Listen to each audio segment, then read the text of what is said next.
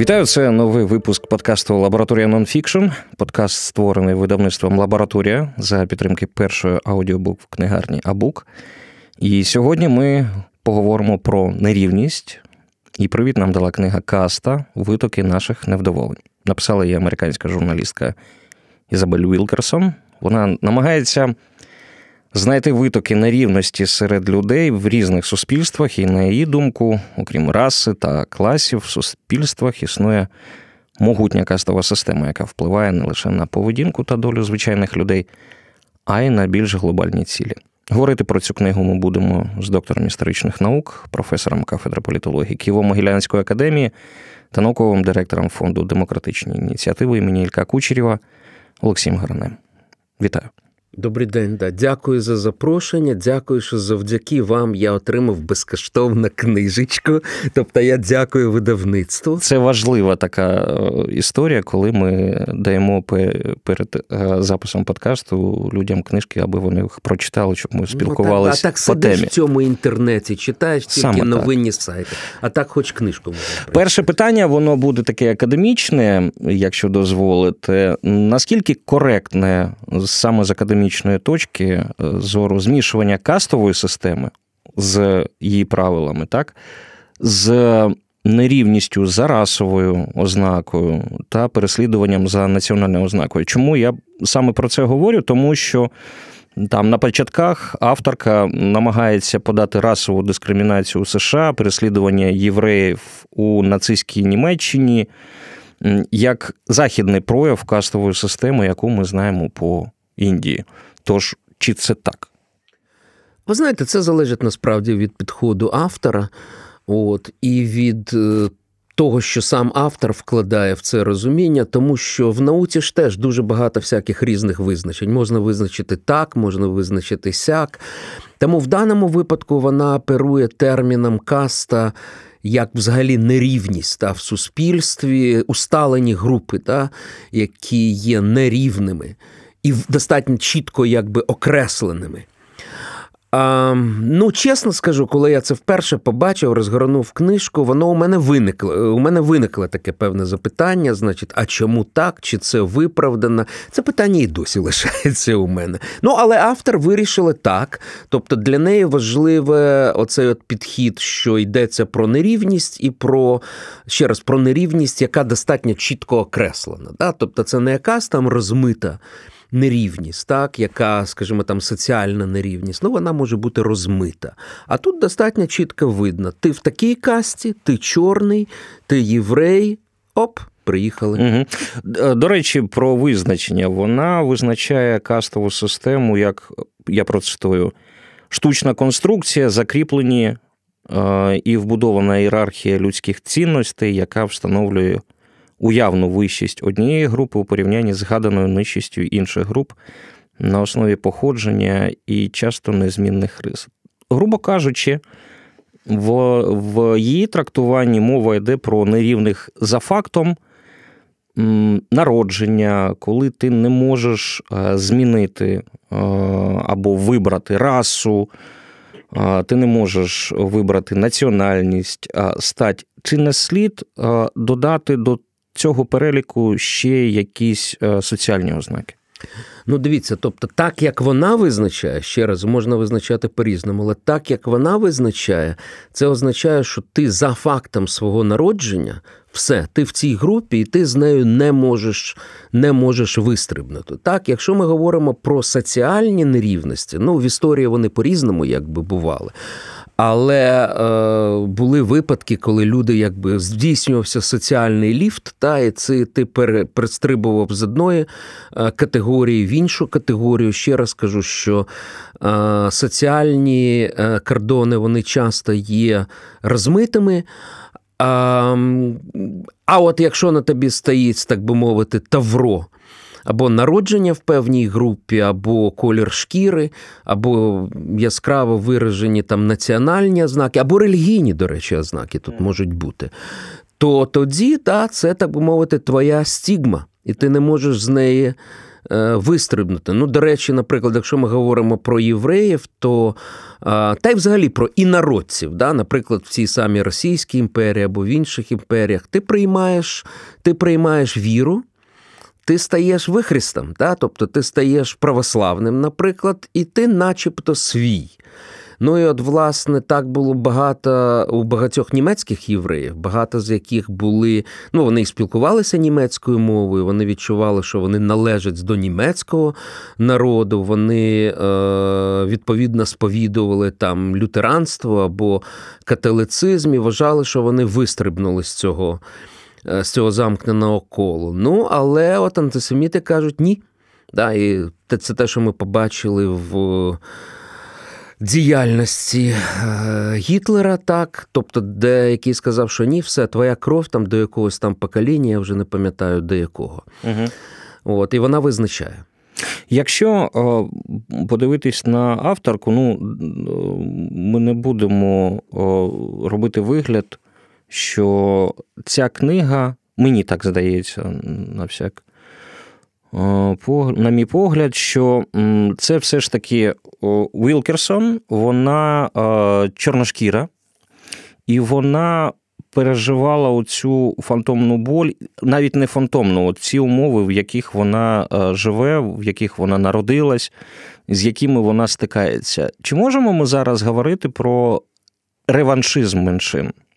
Про те, що ті люди, які були меншинами і відносились за логікою авторки до тих пригнічених каст, вони зараз панують. Вони зараз намагаються встановити свої правила, і це правила не зовсім справедливі що вони ну, зводять зводять прихильники, рахунки. Прихильники Трампа або Льопен скажуть, що так. От, Але ну я думаю, що насправді е, насправді ситуація складніша. Дивіться, якщо говорити про автор, авторку, то я подивився про неї. Так, вона перша темна шкіра, тобто афроамериканка, яка отримала поліцерську премію в галузі журналістів. Її батько брав участь, він був брав участь. Ну я точно зараз боюсь пригадати, як це називається, але це була ескадрилья темношкірих пілотів в Сполучених Штатах, ПВВ Сполучених Штатів під час Другої світової війни. І тут дійсно була ситуація, коли е, афроамериканці пішли воювати за Сполучені Штати. Це було і Перша світова війна, і Друга світова війна. Вони повертаються в Сполучені Штати. А на півдні вони продовжують стикатися з сегрегацією. На півночі було інакше, але на півдні так. І очевидно, що це має відбиток е, відбиток на авторці. Власне, знаєте, спогади дитинства вони завжди дуже важливі. Е, дитинство, юності. Я добре пам'ятаю, як коли я намагався в юності перейти на українську мову. То мені там казали, десь там могли казати, та говоріть нормальному язикі. Або коли я приїжджав до Москви, то там жартівливо, о, з Хахландії приїхали та Хахландія, або хахлушки там приїхали. От ясно, що це накладається такий певний відбиток. Але чи є почуття, чи є тут реваншизм?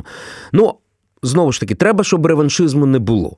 Щоб ми розуміли, що е, ми не можемо зараз якби мститися тим, хто раніше був панівною кастою. так? Але якщо говорити про Сполучені Штати, то значною мірою все одно афроамериканці вони лишаються в найбільш складній ситуації. Е, в соціально-економічній ситуації вони виростають в тих гетто з злочинністю. А якийсь там американська комедія, я пригадую, прийшов поліцейський е, до школи, значить, він читає лекцію, як не стати злочинцем. Він каже: все, якщо ви народилися чорним або латінос, все, гаплик, да, вам гаплик. От, ну насправді очевидно, що це не так, тому що знову ж таки є середній клас, є середній клас темношкірих е, американців, іспано-америка, ібероамериканців. І тут є таке поняття, як так звана позитивна дискримінація, яка надає їм певні, певні пільги, і, умовно кажучи, знаєте, ми. Це теж є такий жарт, що влаштовується на роботу, значить, дві жінки. От, Або ні, чоловік, чоловік білий і жінка темна шкіра, та ще й лесбіянка. У кого більше шансів взяти, бути взятим на роботу не до консервативного якогось фермера білого, а в передовий американський університет з ліберальним Ну, у жінки, звичайно. Ну, все, да. Звичайно, у яка жінки, поєднує значить, Так. три риси, які характерні для дискримінації. Тобто, ця проблема, вона насправді, тобто. Американці дуже багато зробили для того, щоб е, виправити ці несправедливості, які є. Але але ну не завжди це вдається, і дійсно, знову ж таки, злочинність насамперед серед бідних, а бідні це. Тобто, якщо ти дійсно народився темношкірим, ну набагато більше ймовірніше, що у тебе не буде можливості отримати нормальну освіту, наркотики з дитинства, злочинність і і таке інше. Так що це можливо. Знаєте, в контексті цієї книжки я б от про що нагадав. Я б нагадав про те, що Насправді е, афроамериканці вони отримали рівні права лише в 60-х роках минулого сторіччя. Тобто угу. в 60 якому це 63-му, 1863-му, 1863-му було скасування рабства, а лише через століття по тому фактично були прийняті закони, які знищували цю сегрегацію в південних штатах. Причому треба було вводити Нацгвардію. Треба було угу. вводити Нацгвардію в університет, яка охороняла одного темношкірого студента, щоб він міг відвідувати заняття в цьому е, університеті, білому університеті. Але це було зроблено. Ну і. Це, до речі, стосується не тільки е, афроамериканців, колиска демократії, Велика Британія, коли жінки отримали е, право голосувати лише після Першої світової війни. Лише тому що не могли ігнорувати внесок жінок в промисловість під час війни. Угу. Остаточно їх урівняли в правах е, з чоловіками виборчих в 1928 році. Велика Британія. Так, а Швейцарія, да, яку ми завжди кажемо, що ось це ж нам зразок. Жінки отримали право голосувати в 1971 році. 1971 рік. Демократія, Швейцарія, яку ми завжди. А в деяких кантонах це було навіть раніше. В якомусь кантоні це дотяглося до 90-х років минулого сторіччя. Тобто, я до чого веду? До того, що насправді, знаєте, от те, що для нас якби зараз сприймається, ну от воно так має бути. А насправді це продукт відносно недавнього. Недавнього минулого. І інші країни йшли до цього протягом сторіч. Про те, як йшли країни. Чи існувала кастова система, такою, як її визначає та ж сама Вілкерсон у Радянському Союзі? Чи якщо повертатись до питання про реванш, чи можна, пам'ятаючи слова інтернаціонала, я нагадаю тим, хто нас чує, там є такі слова. Весь мир насилия мы разрушим до основания, а затем мы наш мы новый мір построїв, хто був нічим. Тут стане всім так ось говорити про те, що після 17-го року, так, створення СРСР була побудована антикастова система, де пригноблений клас став панівним, а ті, хто раніше були зверху, тих почали гнобити. Ну, дивіться, значить, ті класи, які раніше були ну, якщо використовувати марксистську там або ленінському термінологію, значить гнобителями, та, тобто які належали до буржуазії, до е, дворянства, до інтелігенції, е, звичайно, або винищили. Або поставили в таке становище, коли вони, звичайно, змушені були зливатися з цією сірою масою, але при цьому ну, можна було вижити якби все-таки. Да? Ну, Знову ж таки, якщо ми згадуємо там 37-й рік, то там під цю м'ясорубку значить, попадали всі. Але ну, хтось виживав. Хтось виживав, так? Е, Тобто, це навіть це все-таки не була ситуація. З євреями в нацистській Німеччині, так, або з Ромами. Не було, а, а справа лікарів, наприклад. Ні, це ми говоримо про інше. Чи був в Радянському Союзі антисемітизм? Був, безумовно, так. Тільки він був прихований. Але це не означало, що просто автоматично ти єврей, тебе буде знищено. Да? Тобто, я б сказав, що найближче, може, до цього підходили, скажімо, там депортовані народи. От Кримські татари, там чеченці, коли всіх виселяли за одною однакою, за національною ознакою. Їх виселили, їм заборонили вернутися, повертатися. Причому кримські татари постраждали найбільше, тому що калмикам чеченцям значить, можна було повернутися після 56-го року, а для кримських татарів чомусь це тривало аж до ну, 90-х 90 років. Так. Е, ну, але все-таки, е, знаєте, їх не винищували під ногаць, і ну, кримські татари здобували освіту. Їзди, ну, вони. Е, могли, значить, якби все-таки вливатися в ряди, так би мовити, інтелігенції Але якщо говорити так далі. про не, не національний е, поділ, а взагалі поділ в в Радянському Союзі. Нерівність в Радянському Союзі, вона ж була. Ну Звичайно, вона була. Значить, Знову ж таки, якщо Кри, говорити критеріями, про те, як як можна було хто сказати, панував, хто дивіться, панував? Так. Панував панував же не пролетаріат. Да? Це ж була, значить, що це КПРС партія робітничого класу, да? в якій лише 14% було робітників, а більше це були бюрократи. Так, тобто, і це була навіть не диктатура партії, це була верхівка цієї партії. так? Але чи це була замкнена каста? Ну, часто, значить, там говорять, номенклатура це була кастою своєрідно. Знаєте, вона була достатньо, вона була відкритою. Да? Тобто, якщо ти хотів іти по цій стезі, значить ти міг в неї потрапити, і якщо ти дотримувався правил гри, то ти міг там зробити кар'єру. І ти міг піднятися на, навіть на найвищі якісь е, драбинки. От, Звичайно, е, до речі, цікаво, що в радянському політбюро останніх років, останнього десятиріччя не було жодної жінки. Це дуже показово. А Фурцева. А Фурцева вона вона була міністр культури, і вона ж е, вона не була в останнє десятиріччя. Тобто, по-моєму, вона О, була а, в політбюро, так, але в останнє, в останнє не було. Так, вона. Я пам'ятаю за, ці портрети вона політ, була, так. політбюро, от, але там так, жінок так, немає, євреїв там теж немає. От е, там для проформи був такий, я пам'ятаю, навіть цікавився. Тоді був такий димшиць. ну, явний єврей, значить, він був якимось там заступником міністра, щось таке, але не вище. Тому я б сказав, що в цій системі. Це це не була така каста, що от тільки. Да?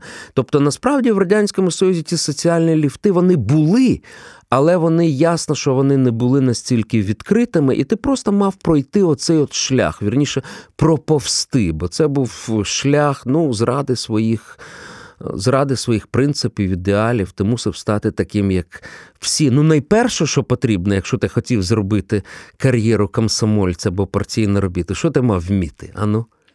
Я е, в комсомол. я... Ні, ні, ні. Ми просто були в комсомолі, так? Так. А я маю на увазі, якщо ти. Е, Ішов на керівні посади працювати в комсомольській структурі, а потім партійному. Що ти мав вміти? Ану, підказочка? Ну, я не знаю. Ну, ну, ну. А, оце? Да! Ну, бухать! Спра... бухать. бухать. Ти Йо, мав бухати точно. на всіх цих комсомольських п'янках, так. а потім, відповідно, на партійних п'янках. Бо якщо ти не бухав, то ти ну, був ненадійний. Ненадійний, саме так. Ти ти, ти, ти відрізнявся від інших. Точно, точно. Ну, тому так, тому так. що так. Дивіться, а що зараз в Україні з нерівністю? Чи є у нас свої недоторканні, чи є у нас свій панівний клас? Клас, що у нас? А... Ну, є очевидно. Знову ж таки, дивіться, дивлячись, якої ми дотримуємося якби методологічної методологічної основи. Так? Тобто, якщо ми з вами, наприклад, неомарксисти, Причому я кажу в хорошому смислі цього слова, да? тому що на Заході дуже багато в університетах неомарксистів, які поєднуються з фрейдизмом, з іншими там лівими ідеями і так далі. і так далі. То, звичайно, вони будуть говорити про класи. Так, і він казати, да, що є клас, от є той клас, який зараз є, значить, там буржуїнів, олігархів, і значить, цей клас панує над всіма, над всіма іншими. Чи є тут сенс? Є тут сенс, так? Якщо ми будемо, скажімо, дотримуватися концепції плюралістичної якоїсь демократії, то ми скажемо, що да, такі люди є, але насправді ситуація вона більш складна. Тобто є дуже-дуже багато різних інтересів, і да, там олігархи вони впливові, да, багатії вони впливові, але разом з тим є багато інших структур, які так чи інакше впливають, і які ігнорувати в певні моменти ну, не можна просто. так? От, І ми будемо тут ми можемо згадувати і страйковий рух, і протест протести Майдану, і там громадянське суспільство, і пресу, і так далі. Тобто багато груп. А, да, Тобто, якщо говорити так, то ну, очевидно, що використовувати поняття клас, ну, очевидно, є цей клас. От, Але знову ж таки, я б сказав так, що в цьому класі, по-перше, є. Значить, Якщо ми подивимося на цих олігархів, ну вони якби вискочили з різних абсолютно з різних середовищ. Так, багато хто це до речі, теж спадщина колишньої комсомольської номенклатури, або це там Цігіпка, наприклад. Е, Ахметов, ми розуміємо, що це з кримінальних кіл. Хто там ще у нас? Пінчук, от я не пам'ятаю, да, ну, чи він був комсомольський, чи ні. От, Але вони робили бізнес в 90-х роках, та, на якихось там починали з якихось там відеосалонів і так далі. Тобто тоді відкрилися якісь можливості швидко сколотити це. Е, твоє багатство з повітря майже. Е, вони цим скористалися, і, але зараз ми бачимо, що е, знаєте, вся, всі періоди таких пертурбацій соціальних вони насправді відкривають можливості для походу якихось нових людей в політику. Так було після Євромайдану. Так, дуже. Дуже це яскраво було помітно, коли багато людей пішло в політику. От і е, після 2019 року це теж були додаткові ліфти, так? От, Які з них е, є позитивними, багато з них є негативними. Так? Якщо ми згадуємо Євромайдан, то після виборів дострокових 2014 року майже на 60% оновився Парламент, депутатський так. корпус. От, Але якщо говорити про якість, то ми бачимо, що багато з них, більше з них почала грати за старими правилами. Так? Тобто не завжди оце от оновлення воно приводить до якісних змін. Але е, система насправді вона все-таки достатньо. Достатньо гнучка, не можна сказати, що вона замкнена. Мені здається, ну мені здається, що те, що зробив знову ж таки Зеленський у 2019 році, це яскраво показує, що система не є замкнена. Насправді угу. мені здається, у нас е, є тільки єдина такий прошарок населення, до якого стабільно негативне ставлення. Так, Це безхатьки, це дуже бідні люди, це бомжі, які ось вони живуть от там внизу. І як би не змінювався соціальний стрій, соціальний уклад, а все ж таки до них стабільно негативне ставлення. Знову ж таки, ну болюча тема. Ці люди є всюди. Так тут в радянському союзі розповідали, он там в центрі Вашингтона валяються, значить, безхацькі. Там сплять біля смітників і так далі. Да? І коли ти приїжджав на захід, тобі це кидалося в очі, і ти думав, да, правду каже радянська пропаганда. От. Ну, Потім з'ясувалося, що ці люди вони, ну, вони є навіть в найбільш розвинених системах.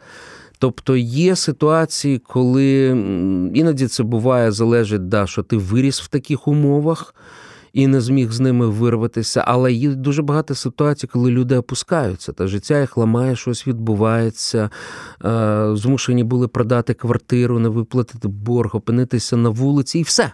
І такі люди є в найрозвиненіших країнах. Тому я б сказав, от зараз е, я дивлюсь на активність знову ж таки там громадянського суспільства, ну скільки програм допомоги їм є. Є ж ці програми, створюються ці хостели. Я б не сказав, що стабільно негативно. Mm-hmm. Ну, зрештою, коли ми бачимо, коли ми бачимо бабусю, яка стоїть і змушена просити, ну ми кидаємо, да? не кожного разу, але кидаємо.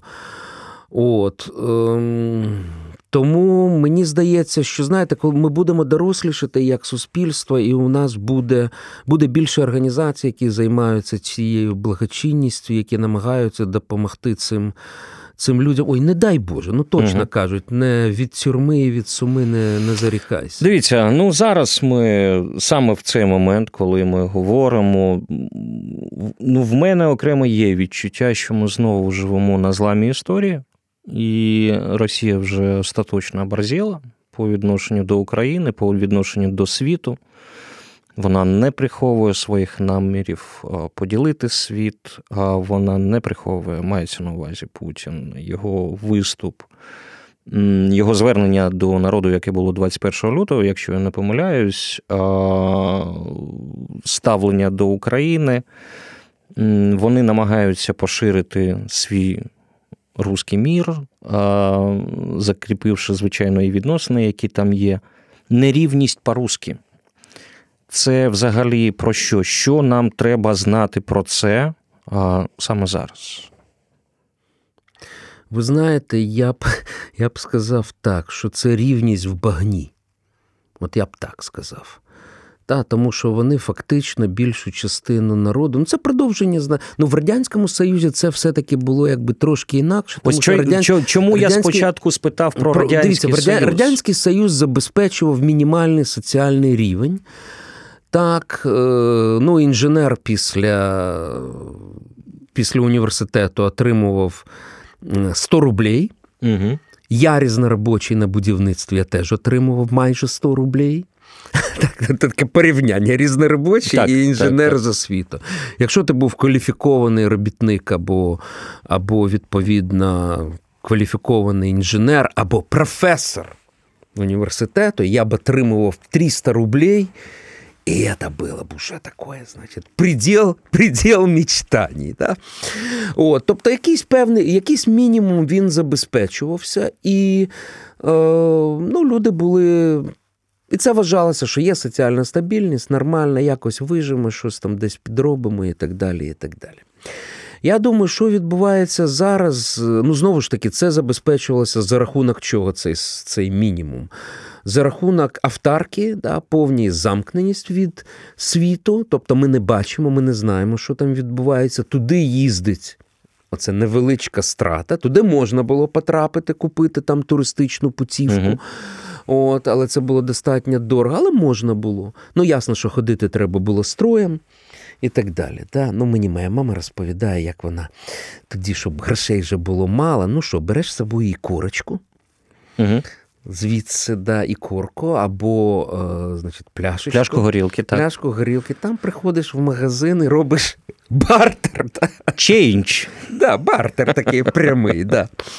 От, е, Ну, але ясно, що це. Е, якби не мало на країну якогось такого великого впливового значення, я б сказав, що і за рахунок відмови від свободи. Да? Це те, що проповідував там великий інквізитор, да? що свободи вам не треба, ми вас поведемо і будемо значить, вівцям вказувати, де пастися, і мати, а потім стригти з вас шерстку. А якщо говорити про нинішню Росію, ну слухайте, ну я думаю, що це ну, більшість росіян, вона ж насправді не живе добре. Так, І те, що зараз пропонує Путін, ну це ж не є це не є економічне зростання, яке він обіцяв, а навпаки. Це знову ж таки, ви в цьому багні, значить, там отримуєте якісь там якісь гроші, якийсь мінімум, і вам гадують ці казачки про Крим повернути, про велич Росії і так далі.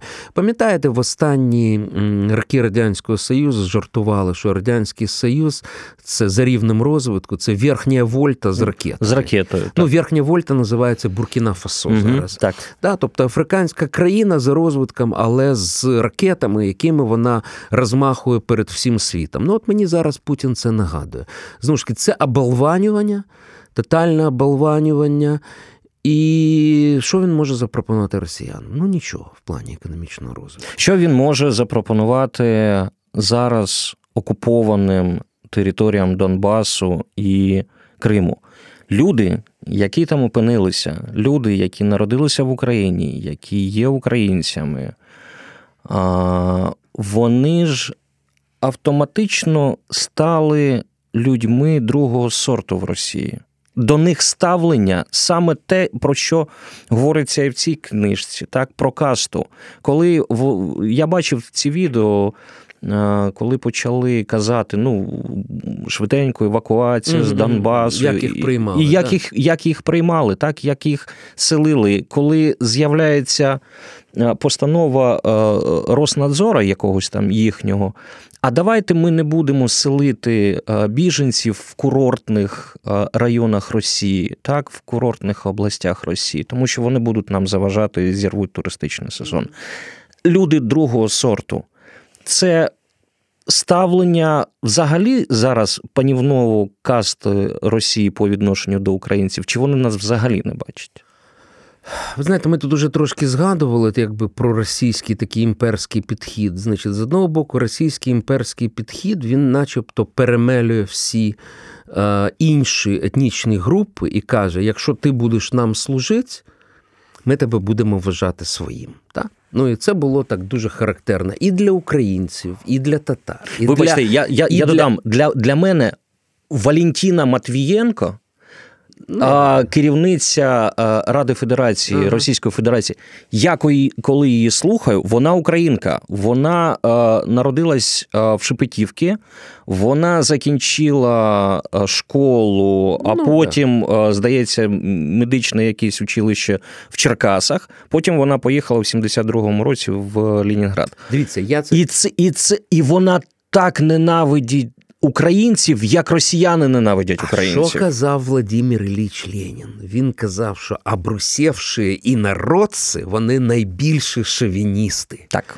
Ну, це ж завжди із грязі в князі. Я став такий, як інші. Я зараз своїм же покажу. От, е, дивіться, я хочу пояснити. Значить, з одного боку, імперська нація, як будь-яка імперська нація, вона казала, що якщо ти служиш нам, стаєш такий, як ми, ми тебе беремо. І я казав приклади українців, татарських там. Беїв, е, кавказьких беїв, якихось там князів польських, там литовських. Тобто, І вони тоді, начебто, свої. Ми їх беремо в цю імперську еліту.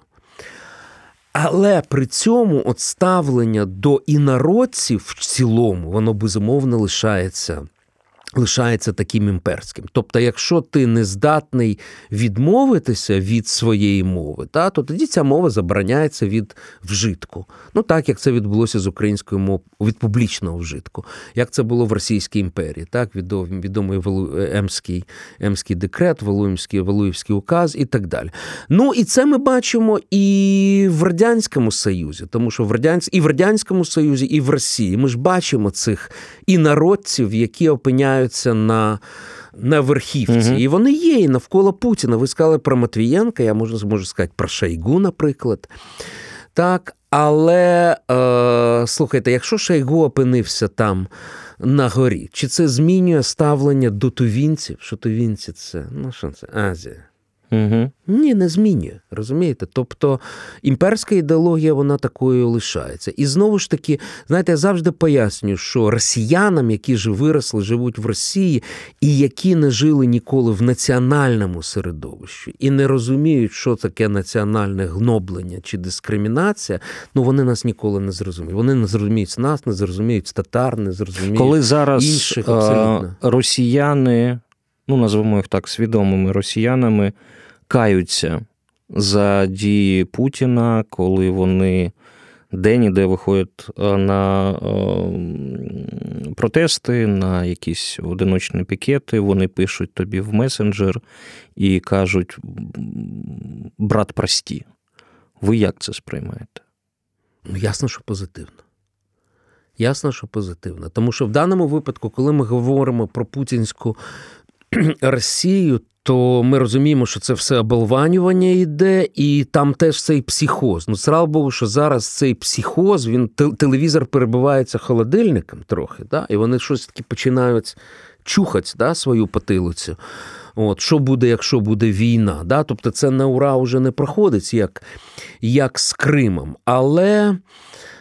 Ну, дивіться, я можу сказати по родичах, скажімо, які є там в Росії. Хтось дзвонить і каже: ну, жах, що відбувається, тримайтеся, як ви там. а дехто з родичів навіть не набрав за цих умов. Розумієте? Угу. Ну просто навіть побажаю, що ми розуміємо, що так. Скажи якісь такі аптічні слова, що така ситуація, як ти там, бережи себе, дай Боже нам миру. Ні. Як вам здається, е, план Путіна по відношенню до України, він який? Давайте, перш ніж це сказати, я повернуся до одного з попередніх питань, яке має пряме відношення до тих каст, до того, що ми говорили про Радянський Союз. Ви знаєте, коли я бачив цих людей. Ну, коли починалося все це в Донецьку і Луганську, я був там, я бачив цих людей, я ходив туди. Ну, слухайте, порівняно з нашим Майданом, Майдан це було щось високе, а це було щось таке, знаєте, от люмпини повиповзали. Да? Ну, потім вже багато писали, що люди ці ніхто був, да? а отримали владу, стали з автоматами. І от мені це нагадує якраз те, що відбулося після 17-го року, коли ця п'яна матрасня, солдатня, значить, е, що вона робила тоді з інтелігенцією, що вона робила з українським селянством, з заможними верствами. Це мені нагадує дуже, да, що там зараз оце от, оцей от люмпен. Які, е, яким маніпулюють, тому що ну ясно, які це народні республіки. Ну слухайте, ну це просто смішно. Да? От зараз я передивляюся історії, ми студентами вчимо, значить, Венгерська народна республіка. Польская Народная Республика там и так далее. Значит, Немецкая Демократическая Республика. Ну і так далі. Ну, сміх просто, я кажу, ось вам паралелі з цими народ, народні республіки. От Тому е, я думаю, що насправді Росія мало що може запропонувати тим людям. Ну, очевидно, що там є частина людей, які люди завжди настроєні на те, щоб е, влаштуватися і вижити. Тобто є стратегія виживання. Тобто ці люди, які там опиняються, ну вони змушені брати російські паспорти, вони змушені а, не висловлюватися, грати за тими правилами. Їхні діти входять в школи, де їм промивають мізки. Ну, очевидно, що ми значною мірою втрачаємо втрачаємо цих людей. Хоча там є і ну, і українці, і свідомі українці, які там є. Ми знаємо ці приклади. Але е, Росія перетворює цей регіон, вона робить там фактично зачистку, ну не просто політичну, а таку ідеологічну, ідеологічну зачистку.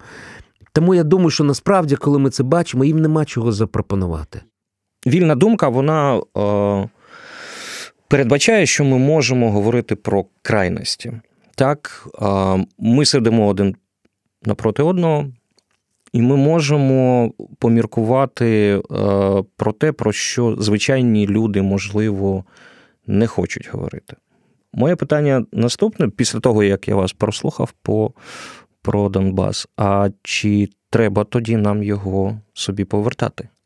Чи треба нам знову пришивати до себе цих е, люмпезованих з промитими мізками е, російською пропагандою людей. Чи вони наші? Ну, частина стала вже не нашими. Так, частина замиралася. Але е, дивіться, ну давайте не будемо забігати наперед. Ми не знаємо, як повернеться історія, що буде, як довго це буде тривати. От мені чомусь каже, здається, зараз що Путін надивається, надувається як жаба і лопне. От у мене зараз таке відчуття, бо те, що він зараз робить, це просто виходить за межі якогось раціонального і розумного. І так як Радянський Союз підірвався на Афганістані. Цілком можливо, що Путін підірветься об Україну. Та? Не, ну, не, не в тому сенсі, що у нас буде така війна, як ви, дай Боже, щоб такого не було. Але він так напружує сили, він так проти себе настроює все міжнародне співтовариство, навіть з тих, хто не був на нашому так. боці, навіть там Макрона з Шольцем, які до останнього бігали до Путіна. Давайте так, давайте сяк, а зробимо такі. А Путін сказав. Я вас имел в виду. Це ж таке приниження, так? Цим зусиллям е, і Макрона, і е, Шольца. Тому у мене таке відчуття, що Росія зараз. Ну, я ніколи не був прихильником, ну не прихильником, а не вважав за доцільно от казати про розвал Росії і так далі. Тому що ну, це не від нас залежить. Да? Це залежить від процесів самій Росії. Ми не знаємо, як воно піде, що воно піде. А зараз я бачу, що Путін фактично ну, веде до цього. Угу. Значить, Ми не знаємо, що відбудеться, як відбудеться, коли відбудеться. Я думаю, що нам не треба відмовлятися від Донбасу. І головне, я думаю, що нинішня ситуація, так як Путін себе поводить, він нас перетворює геополітично на Південну Корею, на Ізраїль, на Західну Німеччину. Угу. Отепер нам тільки треба економічного чуда. Та? Тобто нам треба докластися до того, щоб пішли реформи. Тому що Захід зараз готовий нам допомагати. Ми можемо Давайте докладемося до цього. І тоді, якщо ми побудуємо ну, розвинене суспільство, то ми побачимо, що. Е, інші теж хочуть до нас. Ну, Чи... Ну, правда, з арабами в Ізраїлі там є нюанси. Вони не хочуть міняти ізраїльське громадянство на палестинське. Ні, не хочуть. Но самі підтримують е, значить, там інтифаду угу. і таке інше. Але самі працюють в Ізраїлі, заробляють гроші спокійно собі. Ну, дивіться, це такий український дзен. Ми дійсно об'єднуємось е, перед загрозою. Це закон Ньютона. Третій закон Третій Ньютона. закон Ньютона. Добре, приймається. Але а, ну, це ж колись а, зникне. Оце відчуття. Ми біжимо, ми гуртуємось, ми разом щось вирішуємо. Чи є у нас спроможність саме зробити це? Е, економічне е, чудо, чи є у нас спроможність людей, які з різних партій, з різних прошарків, класів вони об'єднались є. навколо одної ідеї. Є така можливість. Є така, Я так? абсолютно переконаний, звичайно. Це ж не питання, розумієте? Тобто ця загроза вона згуртовує, да, вона потім зникає. Наприклад, хоча я думаю, від Росії вона не зникне в найближчу перспективу, так і навіть після Путіна там хтось може бути, якщо звичайно Росія дійсно зараз не надірветься і не вибухне. От Тому я думаю, ця російська загроза вона а, лишається і лишатиметься. Більше того, ми зараз бачимо все-таки цивілізаційну відмінність. Ну, вона є. Ми сміємося, коли бачимо Путіна з Наришкіним. Да, Це спілкування. Е, Там я, на жаль, не міг дивитися, але дивилися, хто дивився я цю Раду Раду Федерації. А, да, ні, кажуть, Раду Федерації це... не дивився. Ні, Наришкіна я теж подивився. Слухайте, і це це голова зовні служби зовнішньої, зовнішньої розвідки. розвідки. Так. Ну, ну, слухайте, ну так у нас... Боярський рот, да, до так речі. у нас навіть ну, Зеленського проскакували такі нотки, да, уйди, розбойник, да? ну, але все-таки Зелен... Зеленського ж не бояться так. Да? Та ми нікого не боїмося. Да? І завжди можемо сказати, висловитися і ну, не ідеалізуючи нас, звичайно. От. Але ми бачимо, що ми ми вже зовсім інше. Ну, Нема у нас такого, значить, кланяться, казати, що ти великий і ужасний, ми тобі клань.